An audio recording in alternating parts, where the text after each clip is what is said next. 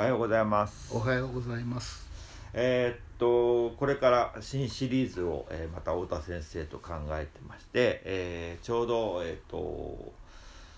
の「全茶ラジオ」始めたのが1年ぐらい前になるんですけれども、まあ、太田先生のインタビューから始まって1年経ってまた、えーっと太田先生から新しい試みをということで、えー今日は、えー先生のワークショップで使っている、えー超速山登頂のためのガイドマップというのが、えー、とブログの方にもアップされてるんですけども、えーそれについての、えー、とご説明ご講義をいただこうと思っております。えー、とちょうどあとブログを読み返してみると3年前ぐらい2018年の、えー2月ぐらいに、えーブログの方に、えー、と公開して、えーまあ、えー先生太田先生の工夫された、まあ、座禅の一つの、えー、とこうやり方手法という形での紹介だと思うんですけれども、えー、とこれには先生い一切聴診のことが書かれてないんですよね。そうですねうん長身の方はどちらかというと禅と茶の集いでの実習、うん。あワークショップで、まあ主に使ってますのでここはあくまでも息を整えると、うん。そういうところに主眼を置いてますね。あのー座禅のすすめっていうあのあの昔、あのーはい30年ぐらい前ですかね、ねあのまとめて、え昭和ところ50年ですねあれーはい。あれあそこにはやっぱり太田先生の執筆で、えーとまあ、そこには聴診の仕方場所のとか姿勢のところとか入ってるんですけど、まあ、これに関しては、まあ、一応、えー、と実習が済んでる過程としてまあ中級者向けって言ったらあれでしょうけど、まあ、ある程度そこの座れる姿勢が作れるところまでは来た人たちが次に、えー朝息ということで呼吸を整えたりとか、えーまあ、そういう意味で先生朝息さんっていうふうそうですね。あのーまあ私の先生の先生である幸運庵達田永山老師という方が「数息観の勧め」という本を書かれたわけですがうん数息ということになるとちょっと限定された用語ですので、えー朝息息を整える。でここには数足ばかりじゃなくて随足。そしてまあ曹洞宗で使われてる士官多座。そういうものも全部含めた概念として朝息ということを使ったわけです。で朝息三三あ山山はい山の山の登頂というのは やっぱり、えーどういう？山っていうのは本来禅宗のお寺を全部山というんですよね、なんとか山なんとか山っていう。要するにうん日常生活の場からこう登山のようにだんだん山に登っていくと。うん。そういうイメージを使った方が分かりやすいと、うん。つまり1合目から10合目までを設定して、うん。そしてそこをあ優しい方から難しい方に引き上げていく登ってもらうと、そういうイメージで、まあ、この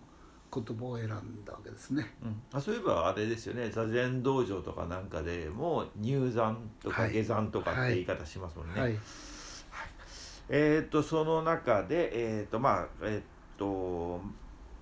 まあ姿勢が取れるようになった人たち、まあ、比較的まだあのー入ったばかりの方でも分かりやすく書かれている。そういう技法だとは思うんですけれどもえっ、と一番先生としてはこうまあこれを始めるに至った契機みたいなものを、えーそのガイドマップにも書きましたが、うん、先ほども挙げましたように公安老師の数足観の勧めの中に、えー前期と中期と後期という分け方があります。はいでこの後期の数速感がうーんなかなか分かりにくいと。えーというのはうーん後期の数速感では息を数えないのでこれはもう数速というレベルじゃなくて随速からその先のレベル士官多座のまでに入る大きなあのものを含んでいるものですから、まあなんとかして 後期の数速感というものをえーどなたにでも体得してもらうように、まあ、数速随速士官多座と。でその中の一部部分というか後半部分がまあ老体師高音老子の言われる後期の数速感であると、そういうふうにまあ位置づけたわけですね。だから先生自身の経験上やっぱり後期の数速感っていうのは分かりづらかったっていうか体得しづらかったそうです。ところがある。はい。ははなるほど。ねというのはあのー数速感の進めには随速という言葉が使われていませんのでね、なかなかやっぱり中期の数速感からつまり中期というのは1から10までですが、うん。はい。それをやってもいきなりそこからどうやって後期の数速感に行けるのか、うん。ここは大変難しかったですね。あの数速間の進めのまあえっ、と前期っていうのは1から100まで数えるって方法ですね。でね。はい。中期が1から10まで、はい。そして、えー後期の数速間に関してはもう数を数えることすらはい。忘れるという、はい、そういうふうな、まあ、ご説明ですけどそれまあ逆にはっきりと追速と言った方が 確かに分かりやすい後期の場合には。うん、まあただ随速も幅広いんですよね。はい。だから、まあ、そこ辺がねどういうふうにあのガイドマップにもありますように、えー曹洞宗ではうん。数速随速士官多座。うん。まあこれは曹洞宗の中でも書いてありますように、オバマの北神寺うん。の系統ではそれをきちんと指導してるんですね。とか一般に曹洞宗では数速も随速も士官うん全てそれを士官多座という十波人柄にしてるんで、やっぱりそこは区別しておいた方がいいし先ほどの高音老子の後期の数速感というのはどの部分なのかということも明確にしておきたかったと、うん。そういうことになりますね。であとは先生の文章の中に、えー物理学の法則で同じ物質でも高い位置にあるものの方がエネルギーが大きくまあそれからより低位の精神エネルギー状態に持っていくということが書かれてますけれどもそれもこの、えー、と要は、えーガイドマップ上の1合目2合目3合目っていうところにも出てくるんですかね。そうですねあの物理学のこの法則を使った意味はうーんえー一般に一般にって言っては変ですけれども公安による修行体系だとこういうことはあんまり言わないんですよね。でしかしまあ後でも出てくると思いますが、ダマ省の自伝的自己の働きと中核自己の働きというものを考えると、自伝的自己の方がはるかにその精神エネルギーが高いんですね。で中学自己の領域っていうのはそれよりもエネルギー的に低いんですね。まあこ多分それは 脳の活動が広範囲に及ぶ。これが自伝的自己の 関与する場所ですけどそれに比べて中核自己に関与する部分はすごく範囲が狭い。ということはエネルギー的に自伝的自己の関与の方がはるかに、えー高いと、まあ、そういうところをなんとかうまく説明したいと思ったものですから、うんそのエネルギーの行為定義ということを使ったわけですね。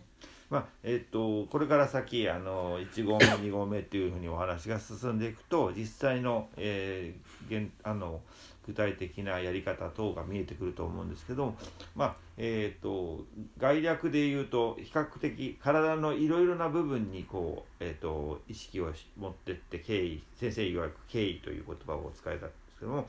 敬意して、えー要は、えー、とそれを1合目2合目という形で、え場所を変ええーあの意識の持ち方を変えまた呼吸の仕方も少し、えー、と変わっていくと思うんですけどもそういうやり方で、えー少しずつ、えー、と要は微細な感覚に身体感覚に、えー持っていくための準備トレーニングみたいな印象を受けるんですけれどもまあえーまあ臨済宗の方の座禅でも較的こうあの座禅用心期などの場合にはまあえっ、と、えーこういう場合にはこういうところに要は意識を持ってきなさい足の裏に持ってったりかかとに持ってったりある時は、えー、と鼻の先鼻端に持ってきなさいとかっていう、えー、とそういうあのやり方も一部ありますよね。そうですね。今あのあなたが臨済宗とおっしゃってこれ違ってうん。曹洞宗の今の話は、えー鶴見の総持寺の解散である経山ああそうなん禅ですか。寺です。これですから曹洞宗ですね。座禅用心宗。はい。座禅用心、えー、木と木いうの。ですかね。はい。はい。で今私があのあなたもおっしゃったし私もあのすごく使ってる「敬意」という言葉ですね、これはガイドマップにもありますが注意よりは長く持続してるという意味でずっと例えばうーん一中高全部ね一つのところにただただ敬意するという方法もあるわけですけど、そういう意味では長く持続続けていくとそういう意味で使っています。そしてこの「敬意」という言葉はこれは私がうんだいぶ前ですがもう20年か30年ぐらい前でしょうか「法教記」といううんこれはうん道元禅師のお天道如上禅師からいただいた指導を道元禅師が書いておかれて、それをおその方を使われた、えー、永長禅師かな、うん、それがその方がたまたま意向の中から見つけてそれを「法教記」と名付けた。その解説本を読んだ時にですね、多分これは解説された人は曹洞宗の方だろうと思いますが「敬意」という言葉があったのでこれはいい言葉だなと思ってそれを拝借したわけですね。なるほどまあ、普通のいわゆる集中とか注意とかっていうものとはまた違うもので、特殊な、まあ、ものであるってことを一つ、えー敬意という言葉を使って先生が表現されているということですかね。はい、えーじゃあ一旦ここで切らせていただきます。はいありがとうございます。はい、どうも。